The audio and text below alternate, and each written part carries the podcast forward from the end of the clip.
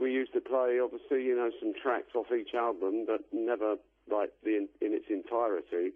And the Jam never actually played a track called Wasteland on the album. They, we never even played that.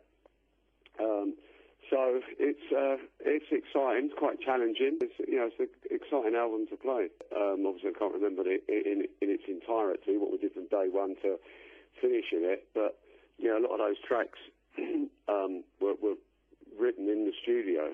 Paul would come down uh, during the day and and put down a guide, you know, idea of a song, and then Rick and myself worked on it uh, pretty much through the night, and then you know recorded it properly, so to speak, the following day.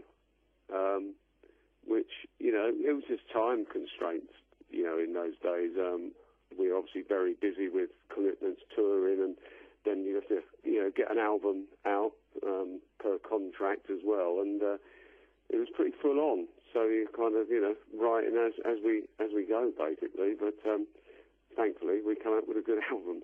We're celebrating the 35th anniversary of Setting Sons in November um, the uh, record label Universal they're repackaging the album and putting it out um, as a you know a celebration, a commemorative album 35 years down the line, which is amazing.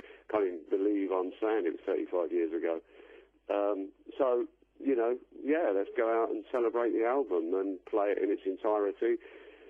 Two years is quite quite short, as most of our albums were. Really, it's only about I think the recorded album's only 33 minutes long. Yeah. You know, we, we play for an hour and a half, so the, the, the other hour, give or take, is like other album tracks and, of course, um, you know, all the singles, or most of the singles anyway.